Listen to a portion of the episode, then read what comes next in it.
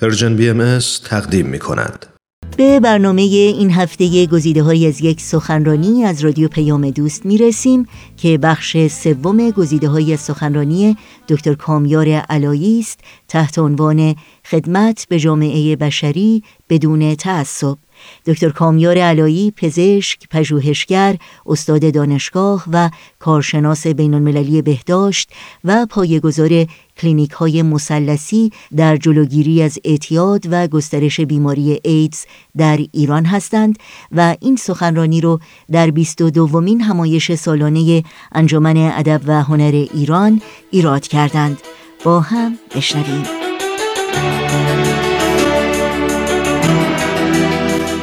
سال 2008 که در واقع برنامه ها در واقع خوب پیشرفته بود ناگهان روز جهانی اعتیاد در واقع جون 26 سال 2001 یعنی هفت سال قبلش ما بالاترین نشان خدمت رو گرفتیم. همون روز هفت سال بعدش ما به عنوان آدمایی که خیانت کردیم به مملکت. ما را گرفتن انداختن در زندان.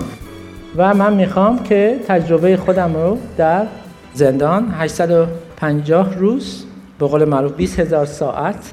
شما فکر کنین که میرین تو دستشویی کسی هم خونه نیست یه دفعه در از پشت قفل میشه. پنج دقیقه برای شما چه حسی داره؟ حالا شما فکر کنین که هشت ماه بودن در سلول انفرادی چه وضعیتی داره برای اونهایی که هنوز هم اونجا هستن. در واقع من سعی می‌کنم به قول آمریکا میگن دارک هیومر سعی می‌کنم از به قول معروف چیزای خندهدار ولی به یاد ماندنی استفاده کنم. این برادرمه این منه که همیشه با هم بودیم. یه ایده و دو بدن یه روح و دو جسم. از هم جدا شدیم. این سلول انفرادی چون داشتم خوش شانس تر بود. سلولش یکم بزرگتر بود. فکر کنم نیم متر از مال من بزرگتر بود.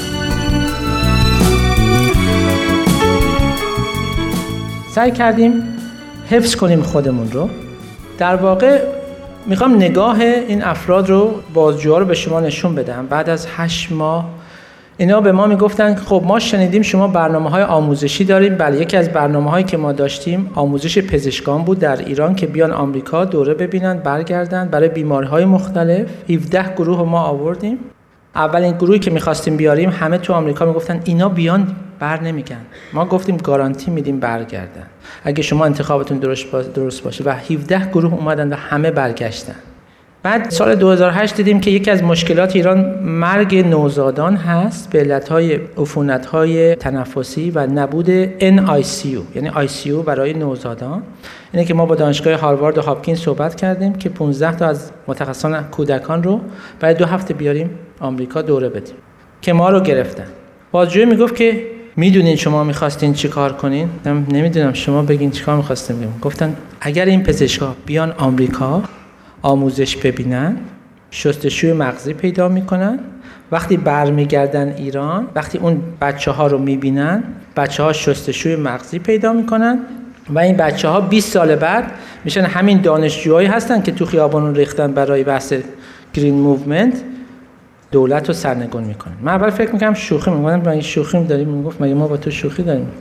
من گفتم اولا بر اساس مرجع پزشکی اطفال میگن نلسون بچه تا سه سالگی نمی‌دونه دختر یا پسر جنسیتش رو نمی‌تونه تشخیص بده. چجوری فکر کن مثلا بچه یه ساله بدونه رئیس جمهورش کیه که بگه اون پزشکی که اومده brainwash هم کرده بگه پدر من دیگه رئیس جمهورم رو دوست ندارم. و اگر ایرانیا که میگیم همیشه خیلی آیکیوشون بالا در یک سالگی می‌فهمن این مسائل رو بعد از 20 سال خب رئیس جمهور هر چهار سال یه بار عوض میشن دیگه. این چجوریه که اینقدر می‌تونه این مسئله نفوذ ولی می‌خوام به شما بگم عمق درک اون آدمان حالا شما چجوری می‌خوای قانع کنی از لحاظ علمی که این بحثشون درست نیست؟ بعد از هشت ماه ما رفتیم دادگاه. خب دیگه گفتیم اول باری بود که ما می‌رفتیم دادگاه گفتیم پس اینجا حتما دیگه یه قاضی نشسته و قاضی هم باید مستقل باشه. حالا می‌تونیم در واقع شکایت خودمون رو به قاضی ببریم. رفتیم اونجا یه قاضی بود که فکر کنم از زمان ما معروف شد. قبل از ما کسی نمیشناختش.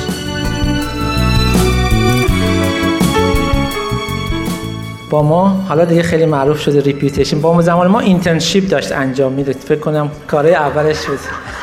به خاطر همین ما حکم اعدام نگرفتیم. بعد کم کم upgrade شد دیگه رفت بالاتر. اونجا دادستان اومد کیفرخواست ما رو خوند. ما نشسته بودیم اونجا. گفت که چرا آمریکا اومد کودتای سیاه رو در اینجا ایران انجام داد. من نگاه پشتم کردم. گفتم شاید مثلا کسانی قبل از من بودن دارن در مورد اونا می‌خوان. گفتم در مورد کی حرف می‌زنی؟ گفت در مورد شما. گفتم والا ما 21 سال بعد از کودتا ما به دنیا اومدیم. من اصلا نمی‌دونم اصلا کودتای سیاه چی بوده؟ واقعا میگم. بعد قاضی گفت آره یکم سوالات مرتبط بپرسید. گفتم آفرین. قاضی سلواتی گفت چرا پنج روز پیش که جنگی بود توی غزه آمریکا از اهداف ما حمایت نکرد؟ گفتم والا من هشت ماه پیش اومدم سلول انفرادی اصلا نمی‌دونستم پنج روز پیش توی غزه چه اتفاقی افتاد از کجا؟ همینطوری. بعد یه بازجوی اومد و یه پرونده نشون داد و ما وقتی که وارد دادگاه شدیم یا پسری هم کنار ما نشسته بود من بودم برادرم بود یا آقایم نشسته بود. به اون گفتم شما کدوم دادگاه می‌دید گفت دادگاه شعبه 15 گفتم اتفاقا ما شعبه 15 میدیم شما قبل از ما یا بعد از ما؟ بازجوی گفت شما با هم توی پرونده گفتیم ما اصلا همدیگر رو نمی‌شناسیم. بعدا فهمیدم طبق ماده قانونی اینا می‌خواستن بگن شما شبکه دارید. شبکه باید سه نفر یا بیشتر باشن چون ما دو نفر بودیم مشکل داشتن. یه نفر رندوم گرفتن گذاشتن تو ماشین و با ما فرستان دادگاه.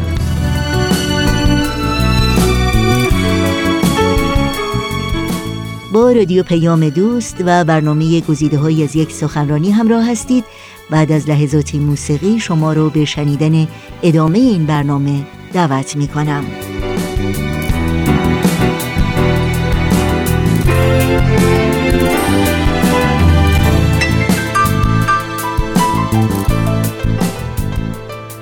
قسمت بعدی من باید یکم بکگراند به شما بگم. خب مادر ایرانی همیشه دلشون نگران دخترشون پسرشون ازدواج کنه. مادر ما هم همیشه میومد آمریکا و می‌خواست ما رو بگه خب کامیار یکی پیدا کن ازدواج کن. ما مشغولش می‌کردیم. دیگه ویزاش تمام می‌شد. شانس آوردیم ویزا محدود بود. بعد دیگه میگو آخ نشو این دفعه برات زن بگیرم. دفعه بعد میام. همینطوری چند بار مشغولش کردیم. یکی دو بار براش گربه گرفتم. با گربه مشغول شد. چند بار گربه رفت. دیگه راهی نداشت. دفعه آخر گفت دیگه گول نمی‌خورم برمیگردیم ایران باید تو رو معرفی کنم که بیای دخترها رو وراندازی کنیم.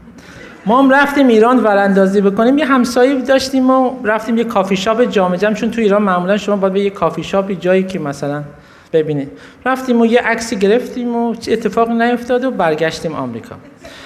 وقتی که ما رو گرفتن به جرم براندازی ما رو گرفتن. ما رفتیم وراندازی کنیم به خود ما رفتیم براندازی بکنیم. واقعا تنها چیزی که از ما گرفتن این عکس کافی شاپه بود. واقعا میگم. چرا؟ چون برای براندازی می‌گفتن think tank ها باید یه جای جمع بشن. ولی ما هیچ جا نتونستن جمع کنن. گفتن شما در کافی شاپ جامع جمع جمع شده بودید که برای ما براندازی کنیم حالا از یه طرف من می‌خواستم بگم من رفتم یه دختر date کنم. date کنی شلاق می‌خوری تو ایران. اگه هم نکنی از جا میری زندان. میگم خدای شلاق زندان. شندا گفتم خب باش. این واقعا میگم شما برید نگاه کنین یعنی هست کیفرخواست ما که شما نگاه کنین کافی شاپ جامع جمع شانسی که من آوردم داداش من سیبیل چخماقی داره از من بزرگتره به اون بیشتر دادن. اگه من وزنم بیشتر بود احتمالا به من بیشتر می‌دادن. اگه ما دو قلو بودیم نمی‌دونستم چجوری می‌خواستم به ما بیشتر بدن. بنده خدا جور ما رو کشید. سعی کردیم قدم به قدم خب به ما حکم دادن سه سال شش سال در زندان و ما رجیستر شدیم. یعنی بعد از هشت ماه به ما گفتن خوش آمدید به زندان. من و برادرم فرصتی شد که دوباره با هم به هم وصل بشیم و بریم در زندان عمومی. می‌دونید که خیلی بحثا شده کتاب ها نوشته شده در مورد سلولای انفرادی در ایران ولی در مورد زندان اصلی هیچ گونه کتابی نوشته نشده. و این مسئله خیلی مهمه که ما ببینیم که وضعیت زندان اصلی چیه. خب ما آموزش دیده بودیم در مورد ایدز. گفتیم خب شروع می‌کنیم. کلینیک های ایدز ما در زندان راه انداخته بودیم. 45 تا کلینیک در زندان بود. خب گفتیم که اوین البته یادتون باشه ما به اوین میگیم وین شما این کلاس نره پایین. ما وقتی که در وین بودیم البته نه این وین اون یکی وین گفتیم میریم کلینیک های مثلثی و کارمون شروع می‌کنیم. پزشکش هم میشناخت ما رو.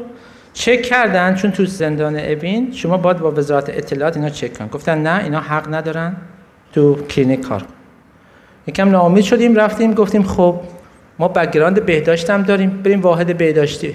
رفتیم اونجا دوباره وزارت اطلاعات گفت حق ندارم گفتیم چیکار کنیم؟ رفتیم واحد فرهنگی هست. گفتیم میشه این واحد فرهنگی؟ گفتم بریم. یه مشت علاف اونجا رفتن شما بریم پیششون. گفتیم باش.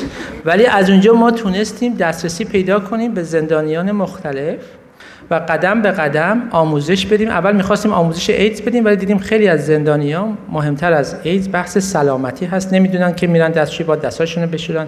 خیلی از بیماری ها هست که شایع میشه در زندان. چجور بشه کنترل کرد؟ و قدم به قدم چون وقتی فردی که میره تو زندان خیلی ها سلفیش میشن خودخواه میشن ناامید میشن. میگه من چه کار کنم؟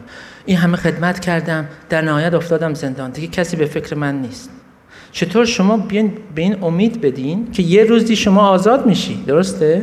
و شما باید برای اون روز آماده بشی. و چطور بتونی خدمت رو ادامه بدید چون همونطور که گفتم اگه خدمت unconditional, unexpected, unlimited باشه فرق نداره. شما بیرونی شما داخلی هیچ فرق نداره. ما می‌گفتیم ما پستاکیم اومدیم اینجا مدیکال آنتروپولوژی مردم شناسی پزشکی سه سال تو اینجا در واقع دوره ببینیم. و وقتی که مکاتبه می‌کنیم با زندان مینوشتیم کامیار ساکن اتاق 72 به جای سلول می‌گفتیم اتاق به جای زندانی هم می‌گفتیم ساکن. یارو می‌گفت تو فکر می‌کنی هتل پنج ستاره هستی؟ تو اومدی اینجا زندان. سعی می‌کردیم که این ذهنیت رو عوض کنیم. و قدم به قدم اول کاری کردیم. من مثلا سعی کردم یکم انگلیسی یاد بدم خودم Spanish یاد بگیرم. چون به ما گفته بودن حق نداره تا آخر عمر دیگه در ایران. کار کنین و کتابخونه بود. سعی کردیم که از این فضای کتابخونه استفاده کنیم. هفته ده دقیقه ما می‌تونستیم با تلفن صحبت کنیم با خانواده. پنج دقیقه با انتشارات مختلف صحبت می‌کردیم و چون این بعد از این Green Movement بود خیلی empathy داشتن. ما پنج هزار جلد کتاب بهمون دونیت شد در کتابخونه های داخل زندان که وقتی که ما دانشجوها می اومدن می‌گفتن شما این کتابا رو از کجا دارید من بیرون نتونستم این کتابا رو پیدا بکنم. قدم به قدم سعی کنیم کیفیت رو ببریم بالا. در این حال من یکم مهارت کوتاه کردن مو پیدا کردم. اگه نیاز داشتید بهم بگین فقط یه مشکلی داره. تو اوین فقط شما باید با شماره 4 بزنید اینه که زیاد مهارتی هم نمی‌خواد واقعیت.